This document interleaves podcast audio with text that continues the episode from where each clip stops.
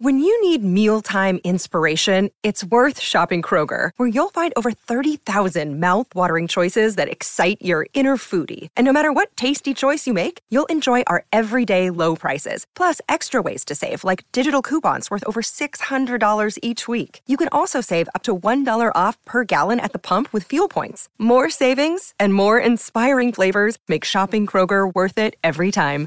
Kroger, fresh for everyone. Fuel restrictions apply. Want to witness the world's biggest football game? Head to iCanWin.com.au, predict Australia's score with a crystal ball, and it could be you and a friend at the FIFA World Cup Qatar 2022 semi finals, all thanks to McDonald's. Maccas, together and loving it. TNC's apply. Yablett! Four goals to Ablett. Oh, you're guilty. Justin Madden's got the set, one hand. Oh, he's got it! Oh, the post is broken.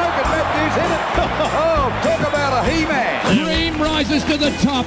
He is an absolute legend of the game. This is your Football Life with Rex Hunt for Tobin Brothers Funerals, celebrating lives. And Julian, welcome to you and welcome Australia for another edition of This Is Your Football Life. And thousands of men have played the game at this, the highest level. Some play and move on, others have more of an impact, and a select few make a lasting impression, like today's guest. He is a 300 game player for St Kilda and also kicking over 300 goals. St Kilda Premiership player in 1966, so that narrows it down a bit. St Kilda captain in 1979, St Kilda team of the century, and St Kilda Hall of Fame. He should be in the St Kilda Hall of Fame because he kicked that famous point, and you're right, it's Barry Breen. And my goodness me, there's some water gone under the bridge since we played together at Moorabbin there, uh, Damien. Hello, Rex. Yes, there has lots and lots of years, and uh, lots of things that happened in the uh, since those days, those heady days in 1978, 77, 76. They were good days. They, they were good days, but the best day of all was that last Saturday in September in 1966, and we'll get to that in a moment. You probably say, oh, not again, but just remember that Cowdy and Stewie and all those blokes that get together, Mocker, to celebrate that day in 1966 wouldn't be there unless you'd have played so well during the uh, final series, particularly. Okay, uh, tell us about your junior days. Uh, you were recruited from the Federal League, uh, Mentone. It was a pretty strong league in those sort of days in the under six, uh, under 17s. Under 17s. Well, yeah. you, would know that, Rex, coming from Parkdale and, and having your brothers playing for Parkdale and, and against uh, the under 17 side I played with at Mentone. Yeah, there's some great players came out of that comp. Um, a lot went to Melbourne, and uh, many went to St Kilda, and unfortunately, a couple went to Richmond. Yeah, exactly. What, what what makes a bloke make it? You know, I, I say unashamedly, I was about the 15th best player at one stage in the under 15s at Parkdale. Then grew, got my confidence, and then I became okay. But I can remember the Hewitt brothers at Cheltenham were dominating. Uh, that Murray was six foot six or something. Murray Bartlett was just like a Greek god. Correct. Uh, Kenny Osborne played in the centre for a while for Bobby Melbourne. Langford. Bobby Langford, David Groves from your club. Why don't they go on and make it? Well, look, mate, I think it, there's a lot of good fortune in, in, in having a long career in, in the AFL. Uh, right sort of place at the right time. Um, you also have to have the desire to do it and work hard to get there. And I'm sure those guys work reasonably hard. But um, I think it, it's all about timing and, and perhaps the position you play and uh, what opportunities open for you. And once that opportunity opens up, you grab it and, and hang on to it and uh, hopefully uh, have a long and illustrious career. Uh, St Kilda had moved from the Junction Oval at uh, St Kilda down to Linton Street, Moorabbin. It was exciting times, a new venue, new grandstand, new home, a young coach called Alan Jeans. It was just the recipe to bake a beautiful big cake, wasn't it? Well, we had the side, Rex, and, and a young side and, and lots of great players that were in the early stages of, of their career. As you mentioned, Stewart, uh, Carl Ditterich, Dale Griffiths, Ross Smith, Ian Cooper. We had a very, very good side, and into that side came another four or five or six players that were 17 or 18 that finished up playing in the uh, in the premiership team. Jeff Moran, myself, Alan Davis. Um, we just had a very, very good side and, and great mentors in terms of learning how to play and, and what was required to succeed at AFL level at that time. And when you've got players like Bulldog Stewart, Howell, Murray, Ditterich, it's not very difficult to uh, to slot into a side and, and learn. Yeah. Uh, how did you end up at Moorabbin? Uh, as you said, a few went to Melbourne. Uh, I went to Richmond. I was in the Federal. Don't know whether I lived on the right or wrong side of Point Nepean Road, as it used to be called. But how did you end up at Moorabbin? And tell us your early days at Moorabbin when you walked in and you saw some of the biggest names in the game training alongside you. Well, I could have gone anywhere, Rex, and so could you. And um, because the territory was unallotted in those days, beyond um, South Road Moorabbin, you could go where you want to go. And um, I had a look at Melbourne, Collingwood, and a couple of other clubs. I was always going to play for St Kilda because I barracked for them from the day I could remember. So uh, that was always a given for me. And, and did I get any money? No. They paid for my education, yes. Yeah. Um, and uh, signed the piece of paper, signed the Form 4 and then went to Moorabbin in February and walked into the old cricket change rooms that you remember well, yes. and saw all those players and said, "What the hell am I doing here?" I was 16, no, just turned 17, skinny, um, and amongst some legends that that I grew up watching play football, like Baldock and and Morrow and Howe from the 50s, and to be playing with those guys was uh, quite a thrill. What uh, this is Barry Breen. He is a star, 300 game veteran for uh, St Kilda, and the man, yes, he doesn't like it, but he kicked yes, that I point, do. and yes, uh, of course it. you do. You, you always have loved it, and you always will, because when you get in the room with those Premiership players, it's just so special that non-premiership players can't appreciate it.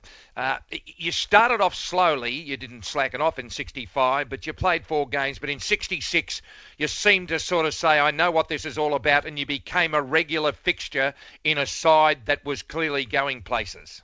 I played every game in 66. I think I was on the bench in the last game against uh, Fitzroy at the Brunswick Street Oval when Carl whacked Daryl Peoples and got four weeks. And I would I played centre half back most of that year. Um, and and Jeansy thought that role perhaps would have been a bit too much for me in the final series, so he put me on the half forward flank.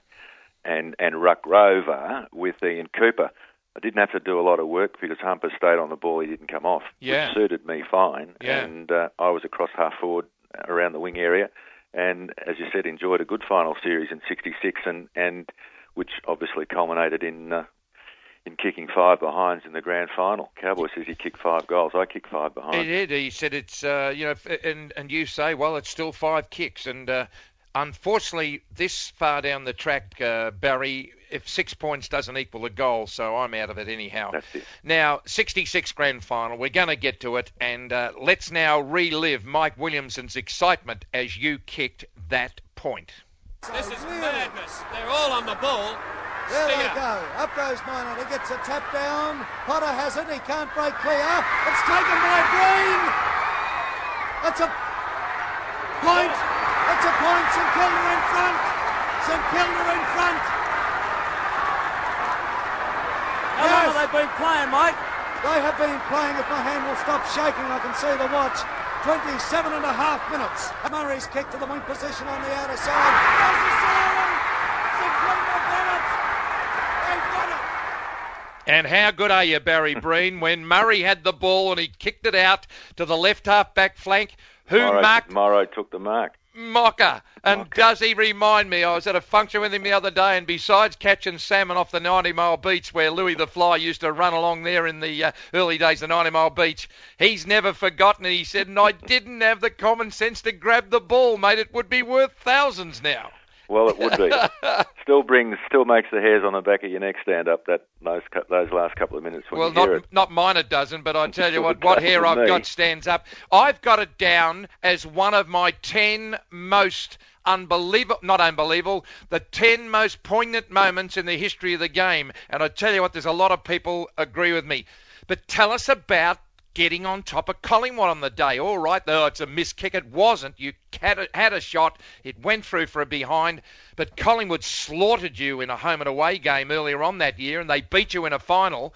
How did you blokes turn it around uh, in, in in cooperation with Yabby's instructions? Look, I we we we played well in the wet against Essendon in the preliminary final, and that that got our confidence back in terms of what we were. We were unlucky in the second semi. We could have won that game as well. I think it was only seven points in it, but we played well against Essendon, and then we were well prepared in the week leading up to that game. Jeansy made a couple of um, fairly um, significant plays and moves, and that was a bringing Bingley into the side to play on Tuddenham after he'd kicked seven against Daryl Griffiths. Yeah. That released Daryl Griffiths back into the middle of the ground, yes. and he became a very effective player for us in the on the grand final day.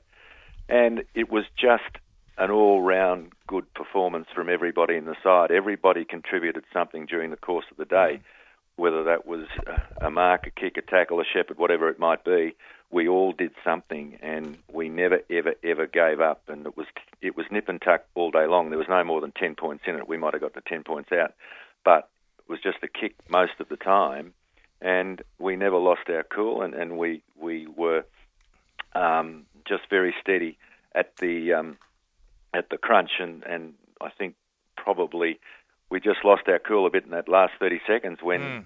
Waters ran the ball out to Tuddenham and Tuddy keeps saying to me, he said, like, I should have run another 10 or 20 metres. I said, Tuddy, you wouldn't have got that far because yeah. Ross Smith was closing in on you and he wouldn't have given up. And that was like that was the way we played all day. And it's no good Barry Breen just coming up with woulda, coulda, shoulda because it didn't really happen.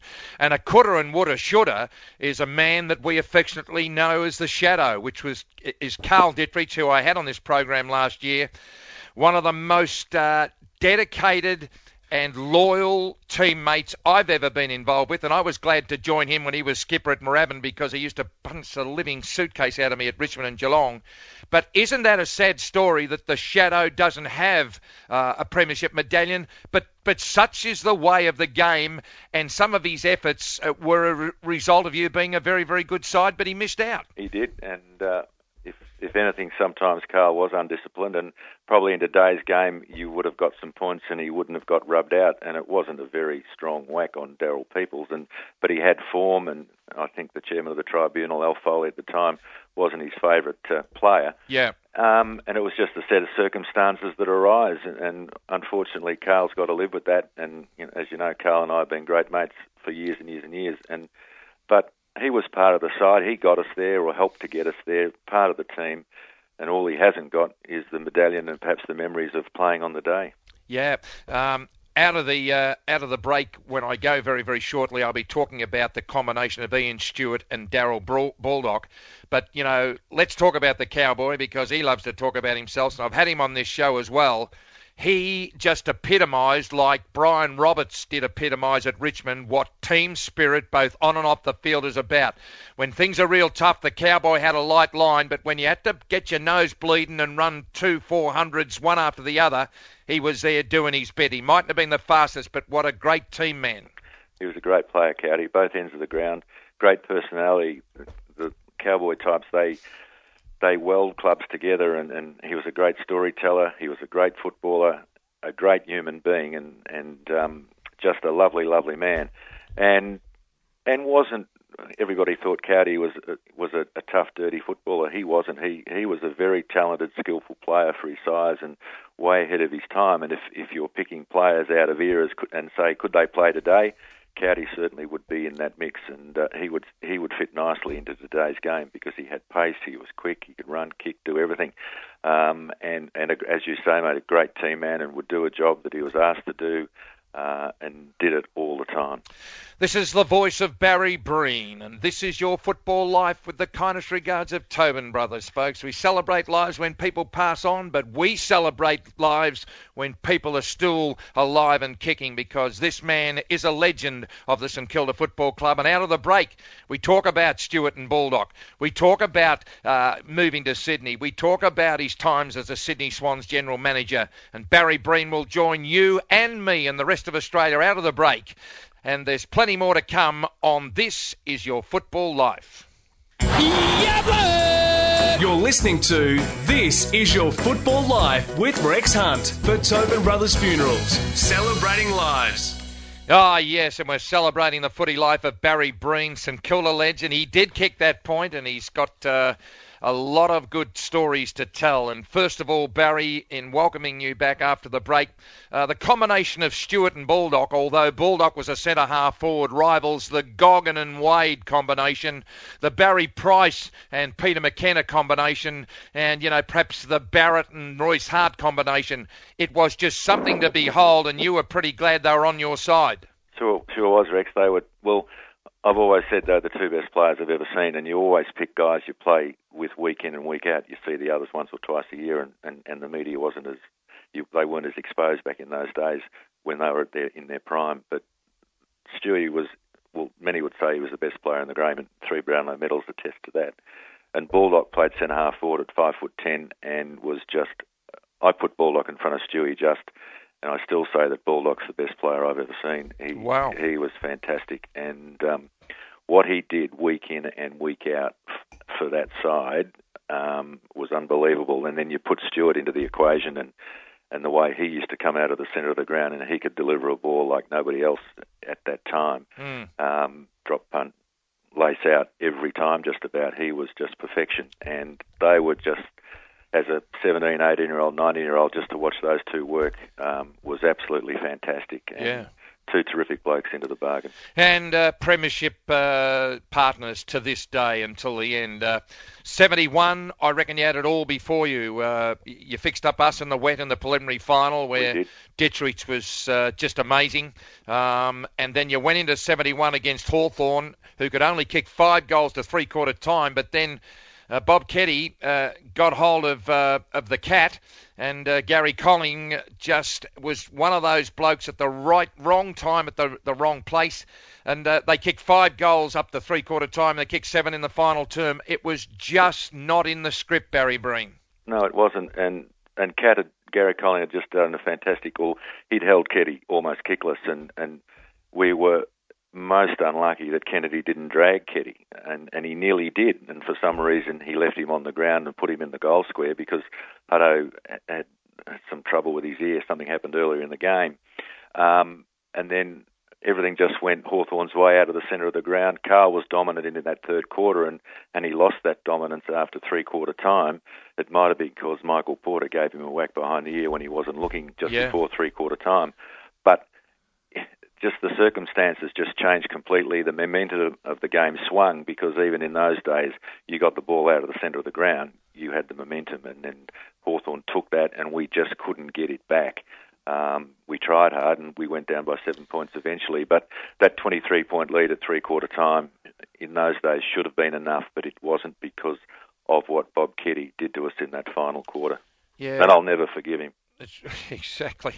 Two great St Kilda names when the history of the game is written. St Kilda legends in Alan Jeans and, of course, Trevor Barker. Uh, both lost their battle with illness, and uh, this cut everyone to the bone. But these two beautiful men were very, very close to you. They were just about family, weren't they? Pretty much. I, I played cricket with Jack for many, many years uh, at Cheltenham, and you know Trevor was just a snotty-nosed kid when we were doing that, and then he became the champion that he was. And of course, um, Jeansy, well, he was like a father to me, and, and all the things that happened to me in football wouldn't have happened without um, without Alan Jeans and, and the support that he gave me, and and the style of bloke he was. He was. Uh, everybody's got their weaknesses in life, Rex. I don't reckon he had one. Yeah. Well, not that we know about, and uh, that, that such was the uh, the, the man. Um, after Jeansy gave it away in uh, I think '77, Rossi Smith came on board for a year. It just didn't work out. They got Mike Patterson, was exciting for a while, and then Jezza, and later on I think Tony Jewell. But uh, did the did the end for you in 1982 come suddenly, or did you know I'm getting to the end of this, or like a lot of us do in that era? the game's actually passing me by. How how did it come about, Barry Breen? Well, I was I was 34, mate, in my last year, and, and was playing intermittently. And um, look, I knew it was my time. 34 years of age, 301 games, whatever it was, and and Jezza was the coach at the time. There was no wait for age. You had to do exactly the same work as the 18 year olds. They don't get. We weren't looked after the way they look after players today. It's a different science, and I knew it was time. I could have played, I reckon, another year, but off the bench or something like that. But I just accepted the fact that I had a great run and uh, slowly went off into the west and played my last game in the twos. Um, the seconds made the finals, um, and they made the grand final. And Jack Clark said to me, who was the coach at the time, as the reserve said, Barry, we don't want you to play. We want Yeah. to play the kids. And and I, I accepted that. I really enjoyed playing the seconds because you could get a kick. Um, but also thought I offered something to the kids around me, and, Yeah. and for Jack to say that was a disappointment. But hey, life's full of disappointments, mate, and Hey. uh, you move on. You just move on. You start looking back, mate. You're going to end up with uh, a lot of grey hair, or in my case, no None. hair. You weren't very right. You weren't Horace Greeley and went west after that. You went northeast to Sydney. You, I did. You coached Balmain, uh, captain coach. You won a flag there out of three tries. Uh, Sydney Swans general manager. It's been your home for a long, long time. You've been in business uh, as an executive with uh, oil company Valvoline. It's all fallen into place for you up there. How do you think the Sydney sides are travelling as we speak? Um, I, was, I don't go to the footy very often these days, Rex, but I was at the footy on Saturday and uh, entertaining some customers of mine and watched the Swans play the Dogs, which was pretty good. Um, look, I enjoy football today. Sydney, great footy club, um, and have done marvellous things since they came to Sydney back in the middle 80s. And where they were when I was the CEO to where they are today uh, is amazing. The chairman said at lunch, our facilities are the worst in the AFL. Okay. I nearly jumped up and said, "Well, you should have seen them in 1989. Yeah. they didn't exist. We had no facilities. So where they are today is is a great achievement. The AFL support them. We know that. Um, there's some really dedicated people that have seen the Swans through the whole journey, and plus GWS and, and the side that they've got with all the kids playing. It's a tougher market out in the west. Um, it still is a very much a rugby league and soccer area, and they're fighting the Wanderers and, and the rugby league team. So that's a harder task. Uh, it's just a matter of whether the AFL go the journey in terms of the commitment to the dollars and, and ensuring that they keep their team together. Yeah, uh, Barry Breen is our special guest, and this is your football life for Tobin Brothers who do celebrate lives. We're celebrating the life of a wonderful football person and a St Kilda legend. Um, what are your thoughts on the proposed move of the Saints back to Moorabbin? a lot of people that I have a cup of coffee with say that you know Seaford's got nothing to do with the Saints. They're all beautiful facilities, that sort of thing. Some people go down there and can't even find it. But but do you just let that ride, or do you think it's important? You know, Hawthorn have moved away from Glenferrie, Richmond have stayed at Punt Road. What is the significance of Moorabbin, and more importantly, Barry Breen? What do you think the significance is of the Junction Oval at the suburb called uh, St Kilda? Look, I think the move back to Moorabbin is fantastic. They should never have gone to Seaford. It was a battle over five or six or eight poker machines. They should have redeveloped that oval 10 years ago. They've got a lease to for another 33 years. It is our spiritual home. Some would argue that the junction may be, but I think Moorabbin really fulfills the needs of of the club, the players, and the supporters, and they can develop their own identity there. If that Junction Oval proposal had worked out, they would be sharing it with cricket. Yeah. They did that 50, 60 years ago, and that's why they left because they couldn't get a deal with cricket. They're their own control of their own destiny. It'll be a community hub uh, right in the heart of St Kilda territory. They will still own Port Phillip Bay from the junction to Portsea, Mm. and uh, I think that will be just a wonderful outcome. There's a bit of work to do. We need to raise five million bucks to support the other people that are tipping in the dough, which is the state government and the local government. Um, I think it will secure the future of the footy club. Before we let you go, Barry Breen, it's been just lovely to chat because, you know, I've uh, known you as a dear friend for a long, long time, and uh, Lynn and I got great memories It's a long one- time since you used to put the milk bottles out, Rex, and put your dressing gown on. I know that. And, and the slippers and all that sort of stuff. to get rid of us. Who was the bloke you had the most trouble with? You know, and I could just couldn't get over Knightsy, but every week as a centre half forward, you actually came up against absolute superstars, and your time at Moorabbin was no different. Who who was really your nemesis? Well, I suppose Peter Knights was. Um, he arrived on the scene when I was reasonably established, and I just couldn't get over what this young kid from Langwarrin could do. He could jump, he could run, he could catch everything, and I was just at my wits' end. And um, Jeansy and I have used to have a lot of fun over the fact I said to him once before he ran out of the ground at Glenford, I said, "Yeah, do you think I could play him from behind?" well, Well, laddie. yeah, well, that I can't tell you what he said to me Well, laddie. but I did I did play in front, and unfortunately for Peter in '71, I, we went for a mark, and I was in front, and I caught it, and Peter came over the top trying to catch it, and he came over the top of me and, and did his knee, unfortunately, and Oh, missed no. the grand final. But we had some great battles. He was he was probably the best, but you know Johnny Williams, Ted Mm. Potter. Lots and lots of Lindsay McGee, you um, from time to time when Hafey put you down to centre half back in the 71's preliminary final. I think you played centre half back. Yeah. And did get the better of me in the wet. Couldn't believe that. No, Um, me neither. And um, it was uh, yeah some great players and great times and and uh, very fortunate to have spent that time all that time at St Kilda and, and playing amongst those great players meeting friends like yourself and, and all the blokes we go through with you don't see a lot of each other but when you do you have a wonderful time and It's, uh, it's, it's as if it. it's as if you haven't uh, been away, and No, it's no, just a it spe- special bond. You know, I see Duper every now and again, or you hear from George Young, and goodness me, couldn't we run a show on George Young? Gee, we'd take some ratings in. But Send him a look, tape. It's, it's, it's been very, very lovely of you to share these memories today. And folks, that is Barry Breen. He's a star of the game and a star of St Kilda. And Barry, this has been your football life, and we appreciate your time today on our show. thank you very much Rex really appreciate it thanks mate If you'd like to hear extended versions of this interview, check us on facebook.com forward slash Tobin Brothers Funerals, or you can follow us on Twitter at Rex Football Life. This has been This Is Your Football Life, and join us next week as again we go searching for some of the great memories of our great Australian game in This Is Your Football Life.